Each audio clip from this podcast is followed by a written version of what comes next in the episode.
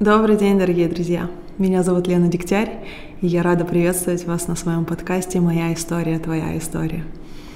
В прошлом выпуске я разговаривала с Еленой Терещенковой. Она перевела и издала книгу «Взрослые дети эмоционально незрелых родителей». Мы поговорили о том, как из переводчика она превратилась в издателя, как однажды она решила реализовать весь этот проект, собрала деньги на краудфандинге и чему она научилась в процессе, сколько ошибок она сделала и сколько поддержки получила. Если вы не слышали этот выпуск, я очень рекомендую вам послушать нашу беседу.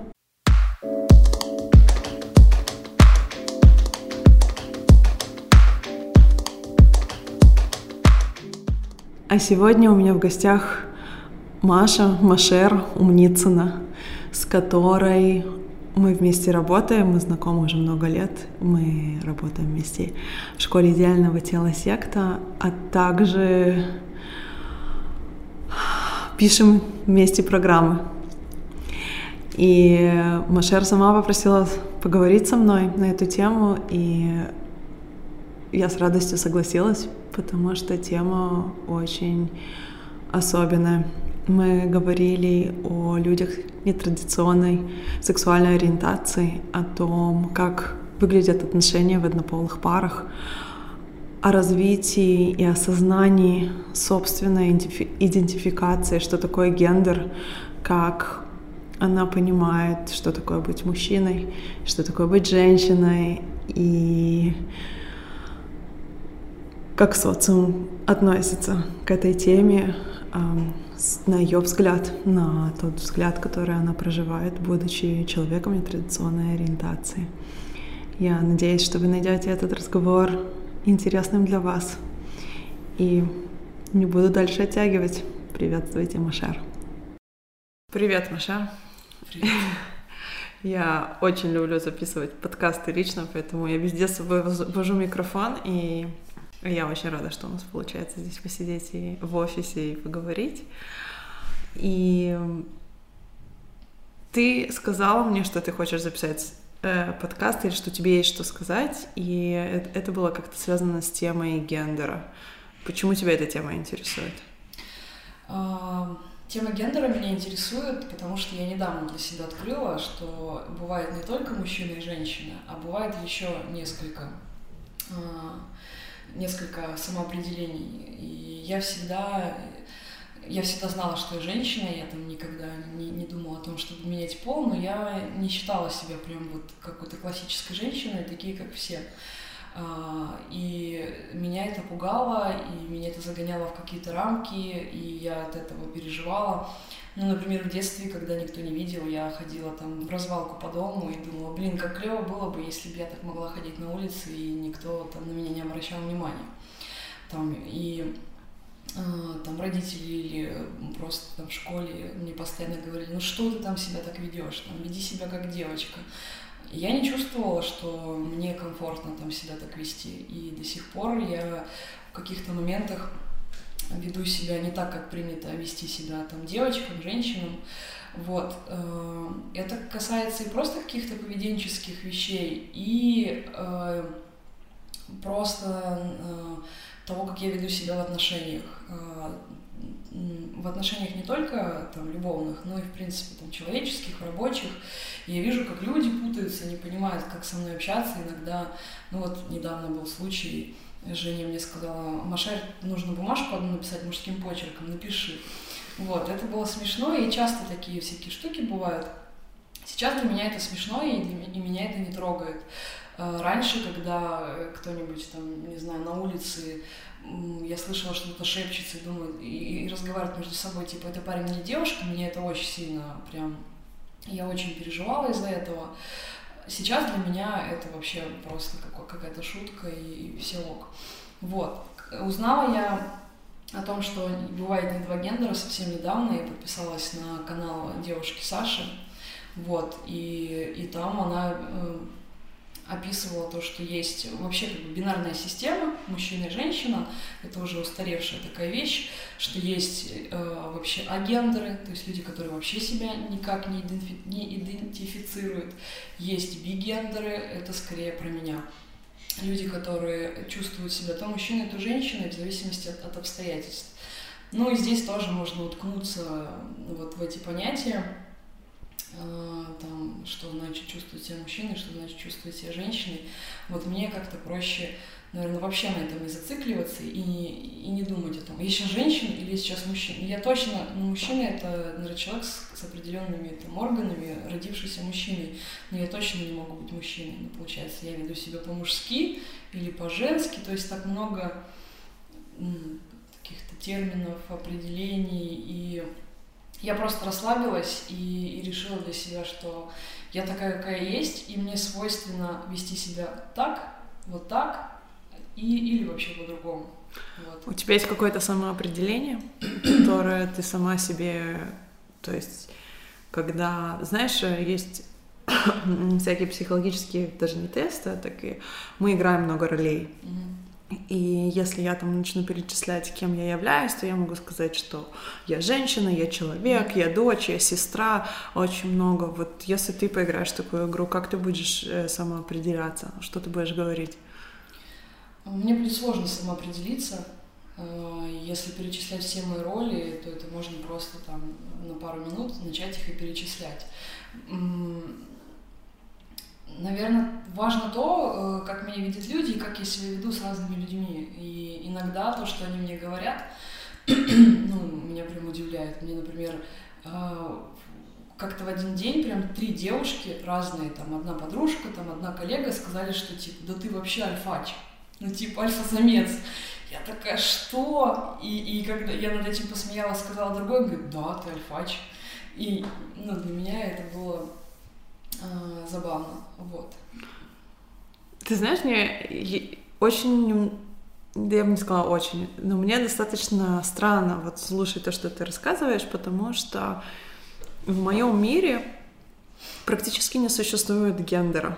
То есть я никогда не чувствовала себя особенно девушкой, я точно никогда там не определяла себя как мужчина, но я точно знаю, что вот мы с сестрой говорили, что мы росли как пацанки, мы такие пацанки, вот. Но в целом в своей жизни, особенно когда речь заходила о женской дискриминации и об отношениях гендерных, я никогда не могла понять, о чем идет речь. То есть я никогда лично не чувствовала дискриминации, либо не умела ее воспринимать вообще. А вот ты говоришь так, как будто бы прям с маленького возраста это было частью твоего существования, твоего бытия. Что ты думаешь повлияло на то, что вот это стало такой интегральной частью твоего мировосприятия?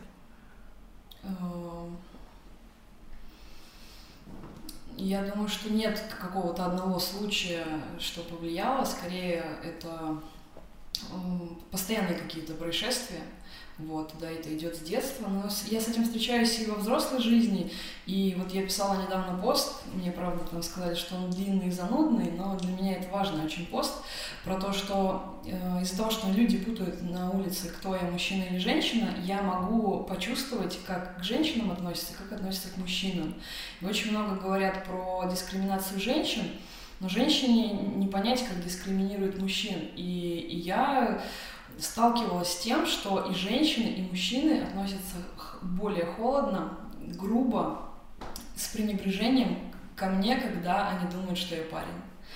Вот. И, ну, это интересный такой вопрос. Просто относиться хуже к человеку, потому что он только женщина или только мужчина, или только потому что ему там 20 лет, а не 30, или 40, а не 25. Мне бы хотелось, чтобы ко мне люди относились исходя из того, что я сама из себя представляю, а не с каким полом я родилась, там, в каком я весе, сколько мне лет, где я работаю. Ну, все это никак не определяет меня. Это определяет меня с какой-то стороны, но это не ставит точку. Ты считаешь, что это важный дискурс в обществе? Ты считаешь, что это тема, которую надо обсуждать? Безусловно. А почему?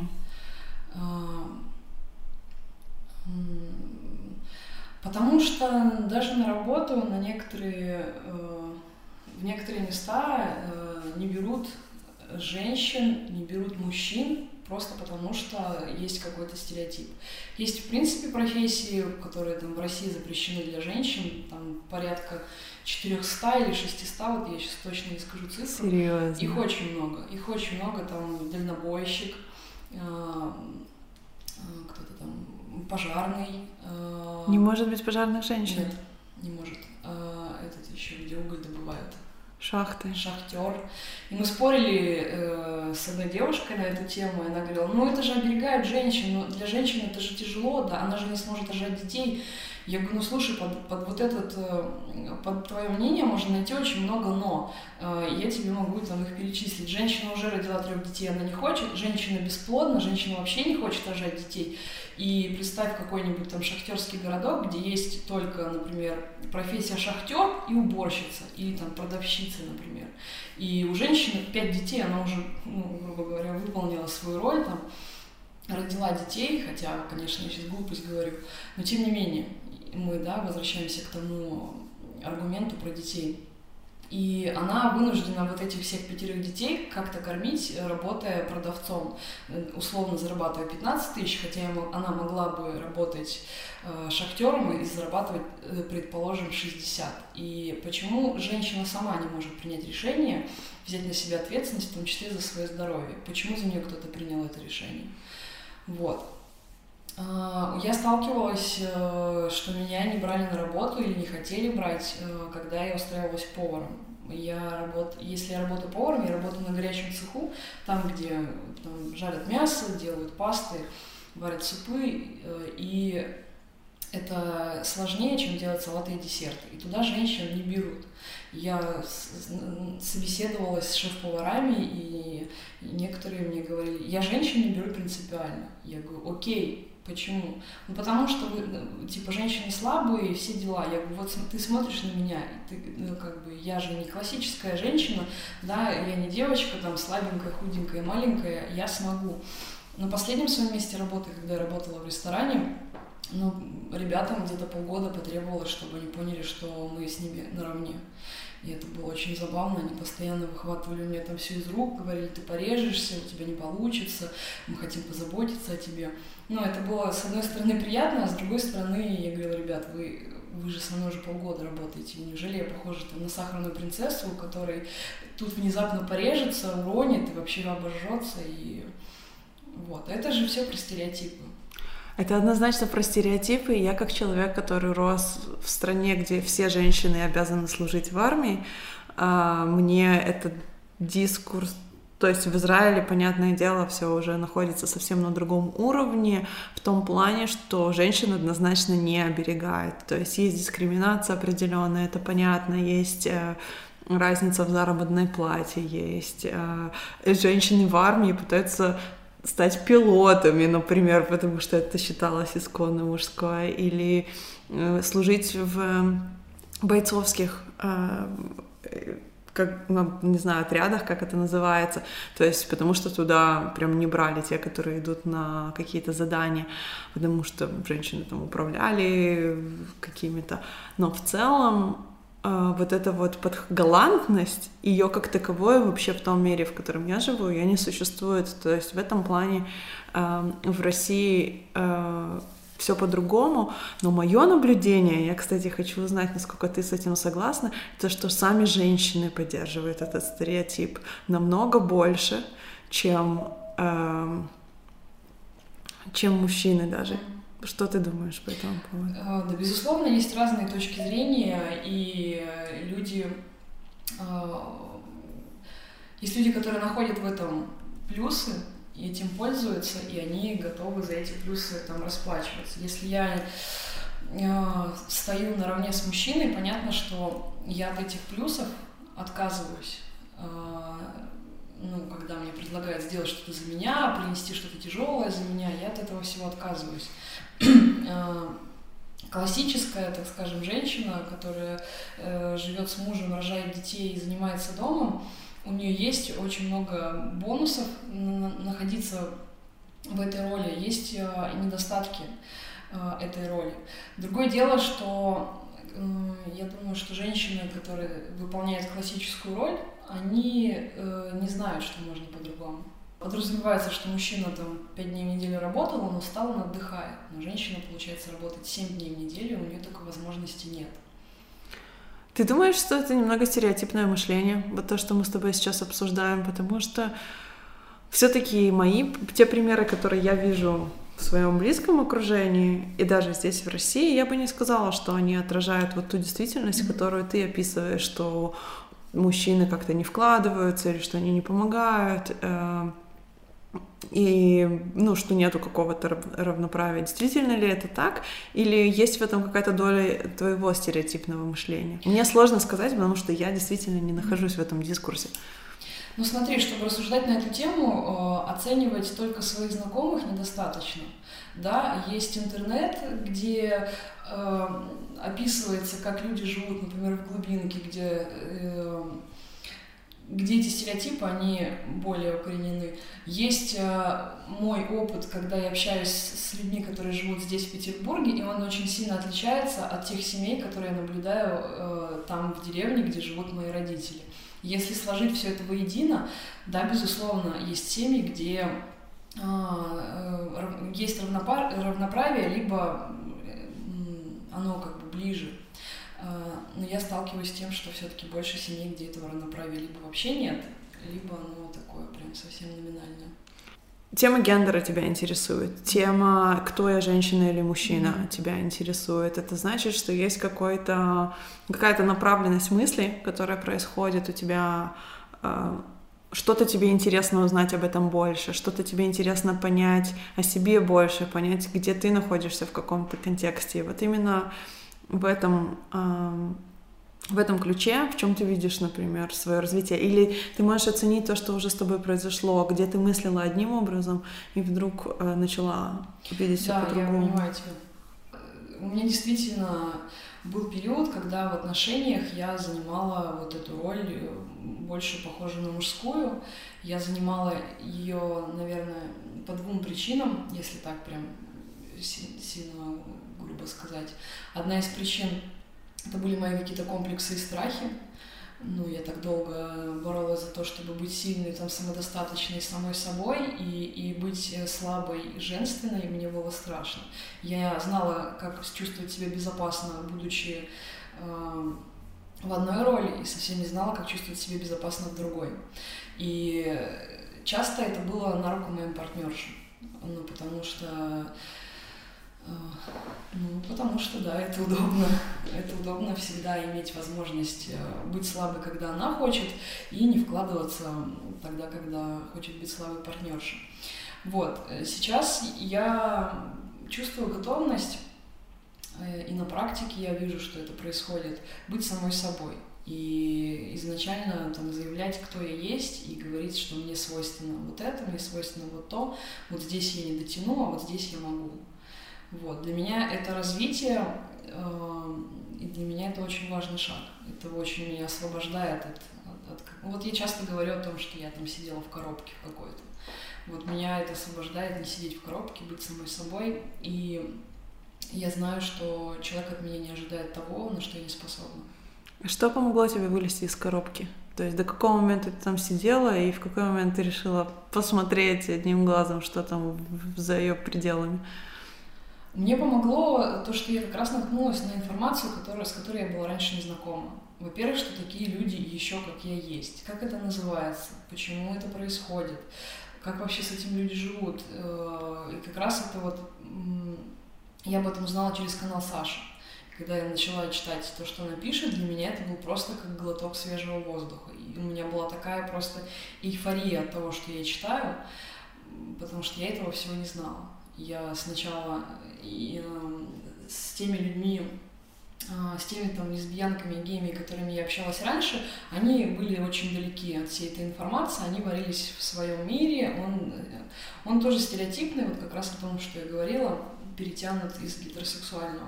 Потом я вообще перестала по тем или иным причинам с ними общаться, общалась только с людьми, только с гетеросексуалами. Соответственно, я была в каком-то информационном вакууме. Вот. на этот информационный вакуум были наложены мои какие-то страхи, какой-то опыт, ну, какие-то неразрешенные проблемы. Здесь я увидела, что, о, ничего себе, оказывается, есть вообще какой-то мир, который мне неизведан, и он мне близок.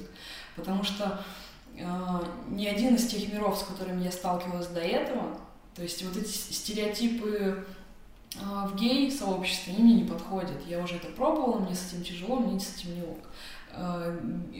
Общество там гетеросексуалов, да, окей, классно, мне с ними классно общаться, но это не про меня. А где же мое место? Это тоже там, вот, про одиночество, про которое я тебе писала. Я не понимала, где же мое место. Мне никуда, никому не могу приткнуться, потому что... Примкнуться, не приткнуться. Не могу никуда примкнуться, потому что это все не про меня. Вот. У меня прямо, знаешь, два вопроса. Во-первых, это действительно правда, что нам всем крайне необходимо вот это вот чувство принадлежности. Я его по себе очень хорошо чувствовала, в основном потому, что я дважды иммигрант, и ты каждый раз погружаешься в среду, которая тебе чужда. Там еще люди говорят на другом языке, другая культура, и вот ты понимаешь, что нету, ты не чувствуешь, что ты часть чего-то, ты просто вот один, а хотя можно найти друзей, вот этого чувства принадлежности. И когда у меня второй такой момент очень яркий был, когда я хотела уходить из института, вернее, даже еще задолго до того, как я уходила, когда я поняла, что я не люблю эту работу, это было накануне Нового года, и у меня в новогодней резолюции там 2013 года было написано: я буду искать единомышленников. То есть мне нужны единомышленники. И я постоянно чувствую, что вот это прям как будто бы та база, которая крайне необходима мне для того, чтобы я чувствовала себя комфортно. Если я не вижу вокруг себя единомышленников, я чувствую одиночество. И прям очень созвучно с тем, что ты говоришь. И у меня по ходу твоего рассказа возник вопрос: когда ты поняла, что тебе нравятся девушки? И был ли это для тебя вообще вопрос? Какие метания или не метания у тебя были в тот период? Мне нравились девушки с детства. Я помню, что первая девушка, которая мне понравилась, она училась в 9 классе, я училась во 2. То есть это был первый такой прецедент, так скажем. Вот. Потом мне нравились еще девушки, они всегда были старше. Первые мои отношения были в 17 лет, и мы с ней обсуждали то, что когда мы даже выйдем замуж, мы будем с ней втайком встречаться, и все у нас будет хорошо. Вот. Тогда мне было 17 лет, и где-то примерно до 21-22 лет я думала, что ну, это просто вот такой период в жизни, я встречу своего мужчину, но что-то он никак не встречался. Вот. Но встречались девушки. И в какой-то момент я поняла, что да нет, ну, мужчина — это не мое. То есть вот это такой был какой-то долгий процесс. А ты с кем-то разговаривала об этом? У тебя был кто-то... У тебя вообще были вопросы: я нормальная, ненормальная? Или тебе было понятно, что этот мужчина случится, то есть вопроса нет, а пока я вот пробую что-то альтернативное? Да, я разговаривала нецеленаправленно, то есть не было человека, к которому я пришла и сказала: так, у тебя есть опыт, поделись. Были просто разговоры там с подружками, в том числе с мамой, но то, что они говорили, я понимала, что это как-то ересь. Ну, типа, мама мне, например, говорила: ну напейся и переспи. Я говорю: мам, ну ты с ума сошла? Ты мне с детства говорила о том, что любовь, вот это все там святое, и ты такую сейчас вообще глупость меня сморозила. Вот, там подруги говорили: да, так бывает, там, ну, ничего такого дельного они мне не говорили, я просто знала, что это временно и это пройдет. И сама со временем поняла, что нет, это и есть я, и я этого не боюсь, мне с этим даже ок. Я помню, что... Я вот рассказывала недавно эту историю, не помню кому, но я помню, что тому, кому я рассказывала, человек уже не смеялся, что мой первый поцелуй случился с мальчиком, и в тот же день еще и с девочкой, то есть в один и тот же день. И когда я целовалась с девочкой, я думала о том, что черт, неужели мне придется, короче, целоваться с парнями, они такие все колючие, он так пыхтел, почему так несправедливо? Ну, вот какие-то такие вот у меня были мысли. Да, это... Ну, вообще вопрос исследования своей сексуальности, он такой... О нем недостаточно много говорят, мне кажется, в русскоязычной среде, по крайней мере, в За границей это прям часть нормы однозначно. Но... А как твоя семья к этому отнеслась? То есть, когда ты уже поняла, что все, назад дороги нет, или альтернатив не будет, вот как? В моей семье это табуированная тема. У меня знает мама, я ей призналась, вот, где-то 22-23 года мне было. Я импульсивно призналась ей, она там со мной не разговаривала потом 3 дня. Потом сказала мне, что если еще и брат будет гей, она вообще повесится. Вот. Ну, благо у меня был тогда такой период какой-то неосознанный, и я все, что слышала, и что меня, может быть, могло бы ранить, меня не ранило, потому что я вообще тогда чувства свои не понимала, и мне было просто, я понимала, что это неправильно то, что она говорит, и все. Вот. Я думаю, что в семье все понимают, потому что даже бабушка мне, когда там какие-то пожелания на день рождения говорит, она говорит, я желаю тебе найти счастье в личной жизни такое, какое ты хочешь. Ну, я в этом считываю то, что она понимает. Меня точно знает брат, я думаю, что у меня знает папа, но я не знаю, это нужно быть слепым, чтобы этого не понимать. Но они не готовы это обсуждать, они не понимают, как себя вести. И я однажды приехала со своей подругой на какой-то из дней рождения, они, наверное, подумали, что моя девушка.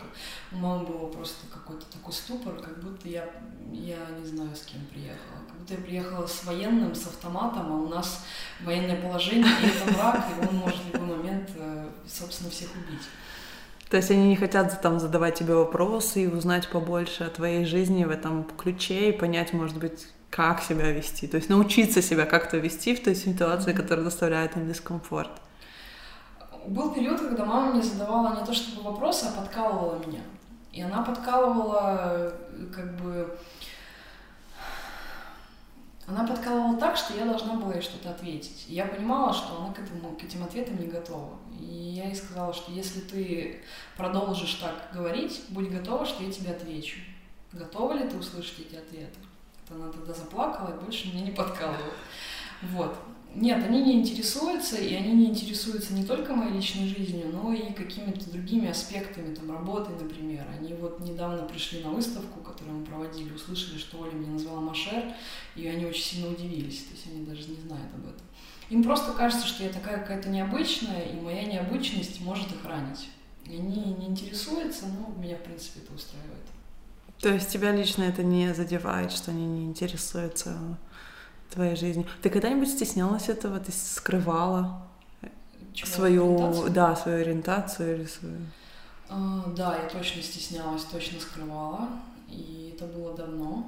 Сколько дискомфорта тебе это доставляет в повседневной жизни? То есть сколько времени ты вот уделяешь мыслям о том, что, может быть, ты другая или что у тебя другой образ жизни? Сколько? Сейчас я практически об этом не думаю. Сейчас я реально поймала такую какую-то волну свободы. Я вижу, как на меня там смотрят люди, я вижу, что они, в принципе, на меня смотрят больше, чем на других людей, но меня это не беспокоит. Я могу идти слушать музыку, там, пританцовывать, я могу идти там вот этой своей походкой слесаря, если мне хочется. И люди на меня смотрят, я не обращаю, ну, точнее, я обращаю это внимание, что невозможно этого не видеть, но меня это не трогает. Раньше я переживала из-за этого. Но я думаю, что это было как раз-таки из-за непринятия себя, что типа я не такая, как все, ну что же со мной, что же? Сейчас я знаю, что со мной, и мне спокойно от этого. То есть это принятие себя произошло буквально в последние полгода, а до этого это было для тебя достаточно такой глобальной темой? Я думаю, что принятие себя, оно не так прям резко пришло, оно шло как-то линейно, но в последние несколько месяцев был очень важный такой скачок как раз про гендер. Мне просто в твоих ответах была одна фраза, которая прям меня сильно зацепила. Ты написала: «Мне нравится, что люди на меня смотрят». И я никогда не забуду твой спич, когда открывали sektalite, это буквально было 2-3 года тому назад, как ты рассказывала, что ты пришла в зал, и ты хотела, чтобы на тебя никто не смотрел, чтобы тебя никто не видел, и ты была таким ежом, и от всех защищалась. И сейчас вот, ну, этого ежа не осталось. То есть я вот думаю, что иголки ты умеешь выпускать, но именно так, что они не всегда наружу, а только когда надо. Что помогло тебе пройти весь этот процесс? Потому что это действительно не полгода, а 2-3 последних года твоей жизни, по крайней мере, которых я знаю. Мне, во Во-первых, очень такая атмосфера реально сектантская в секте, какое-то перманентное ощущение любви и принятия. И примерно за 2-3 месяца я расслабилась и поняла, что мне здесь не будут никто там вгонять нож в спину, пока я не вижу. Нет подвоха, все в порядке. Я успокоилась и потом просто стала общаться с людьми, общаться с Олей, которая очень классные вещи транслирует, то, что мне очень близко, что человек — это не его внешность, не его вес, не его образование или сколько он зарабатывает денег, это совсем другое. Вот.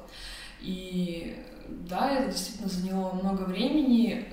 Повлияла не только секта, повлияли люди, некоторые, которые транслировали мне альтернативную точку зрения. Например, я работала в ресторане с итальянским шеф-поваром Ивой, и она, когда мы с ней общались, когда я делилась с ней какими-то там своими детскими травмами или вообще каким-то восприятием, она мне все время там: «Амор, это что? Да блин, в Италии вообще так нет, а я вообще тебя воспринимаю по-другому». Просто другие люди с другим восприятием, с другим поведением мне показали, что нет только того маленького мирка, в котором там я росла и который мне знаком, есть другие миры. Во-первых, я могу выбирать, в каком мире жить, с какими людьми общаться. И во-вторых, ну, если есть там несколько человек, которые меня приняли, ну, значит, со мной все ок. А сейчас для меня вот то, что я привлекаю внимание, и очень часто даже внимание со стороны, ну, негативное внимание, люди мне рассказывают потом, что я вот на тебя смотрела, думала, ты такая, а потом оказалось, что ты другая, я вижу, что это мне играет на руку. Потому что если бы я была незаметной, мне было бы сложнее там знакомиться с людьми, обращать на себя внимание. Все-таки это мне помогает. То есть ты рада, что теперь тебя люди замечают, да. И что ты...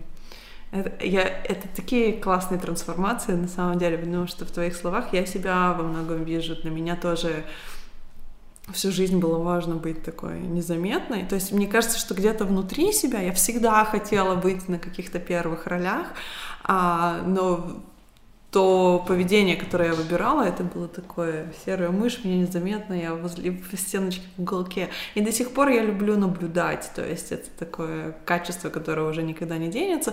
Но мне также нравится сидеть, рассказывать, чувствовать, что я в центре внимания, и это действительно годы занимает, когда ты весь этот процесс проходишь. Если мне кто-то рассказал, что мне будет нравиться читать лекции, я бы сказала, что это человек в бреду, наверное, в каком-то.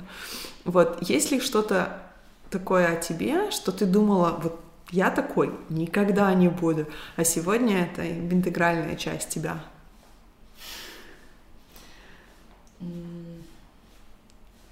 Я думала, что я никогда не буду не категоричной к людям. У меня очень такое заложено в моей голове мышление, что это плохо, это хорошо, это приемлемо и это нет. И сейчас я вижу, что от этого мышления больше недостатков, даже одни недостатки, нежели плюсы. Я общаюсь с людьми, и понимаю, что там их образ жизни, их мышление, какие-то мелочи, они неприемлемы были бы для меня даже год назад.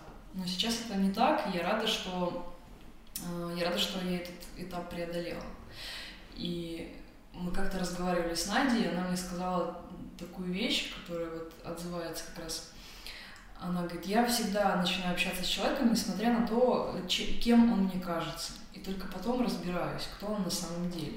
Вот, и это очень классная мысль. Я всегда вешала на человека ярлык, там, тупой, или там, не знаю, страшный, не знаю, молодой, старый, какой угодно, там, неряха, и все. И я закрывала, я ставила жирный крест на этом человеке и шла дальше.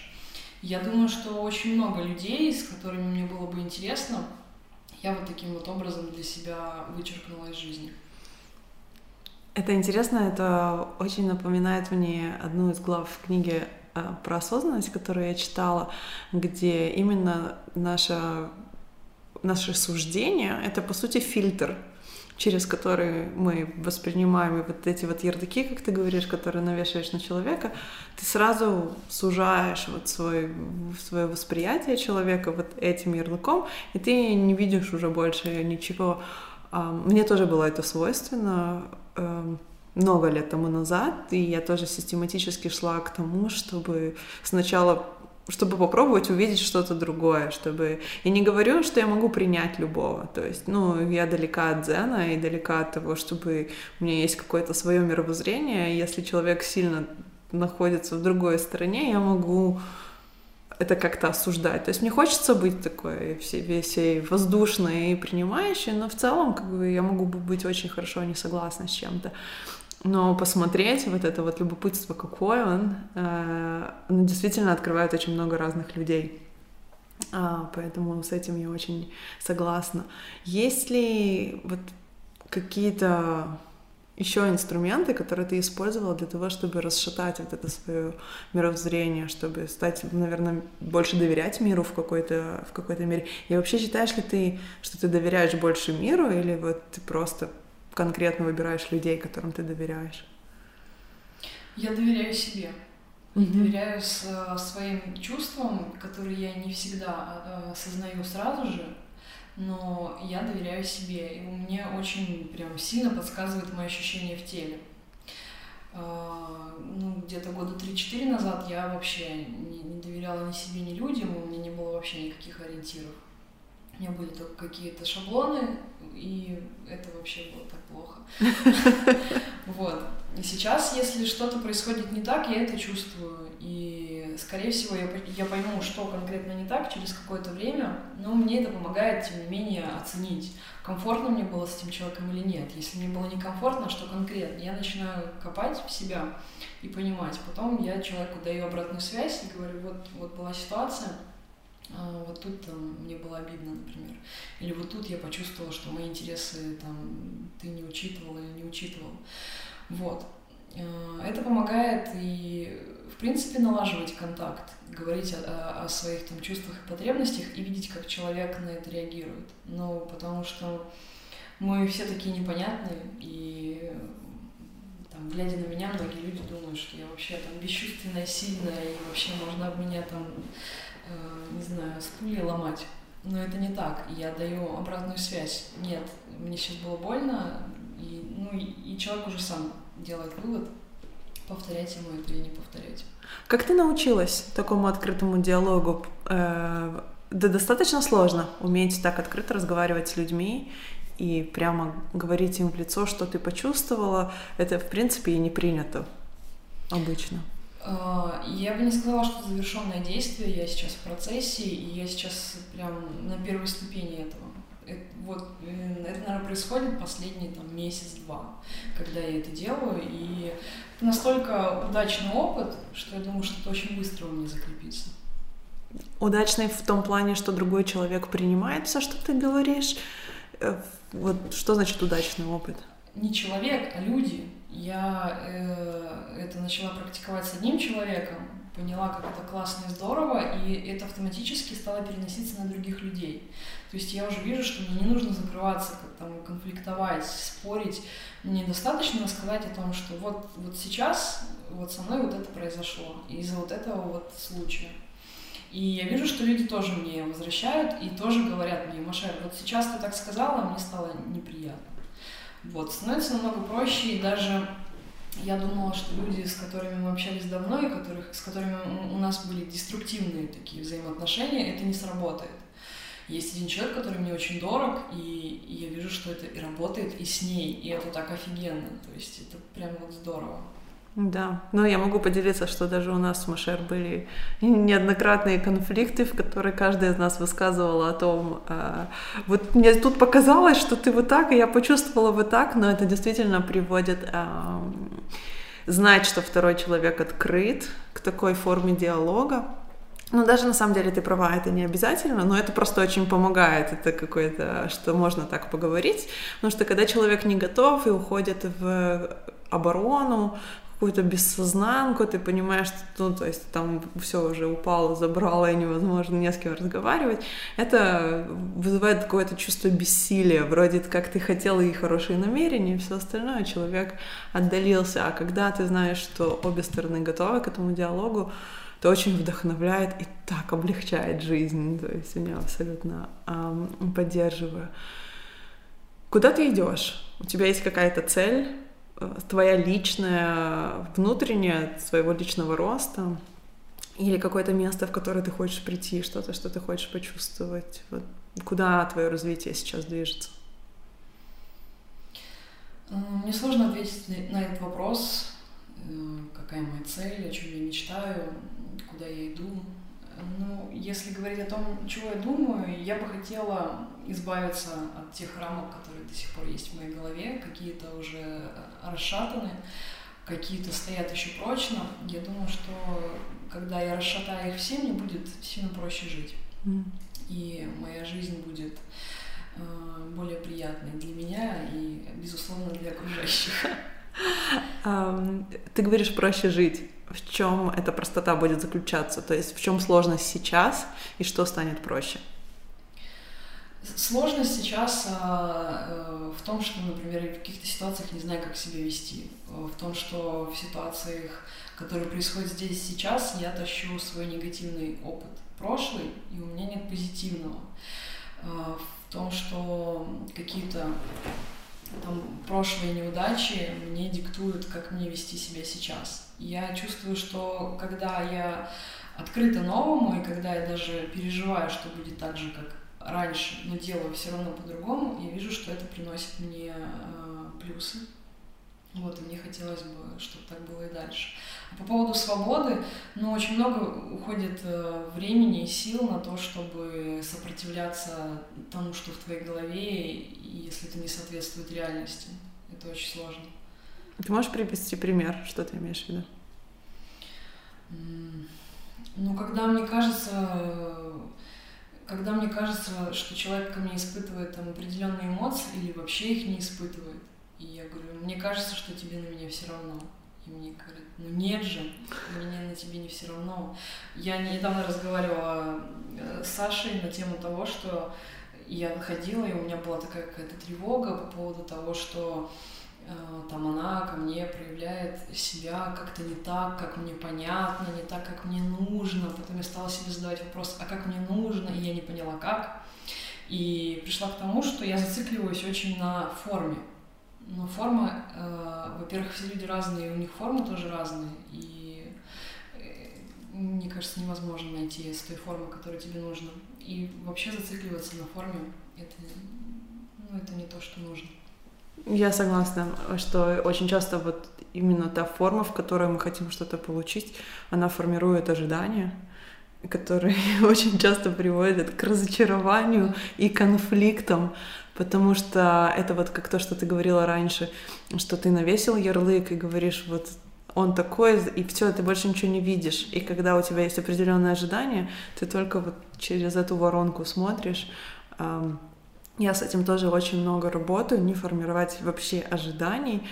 Это для меня лично это такой кайф, потому что каждый раз, когда я куда-то прихожу без ожиданий, вхожу в любую ситуацию, в большинстве случаев это какой-то хай. Ты выходишь очень воодушевленный, потому что с нуля подняться наверх очень, очень легко. Вот, поэтому есть что-то последнее, что ты хочешь пожелать слушателям или сказать от себя, прежде чем мы закончим эту беседу? Надо подумать. Ну, я думаю, что если пожелать что-то слушателям, конечно, все слушатели разные, может быть, кто-то закатит глаза, кто-то посмеется, для кого-то это будет инсайт. Но для меня это важно — учиться прислушиваться к себе. И самое главное, и советчик, и ориентир — это лично ты. Если сложно себя услышать, очень важно научиться это делать. Как можно научиться этому? Как научиться себя слышать? Ориентироваться на себя и чувствовать, где ты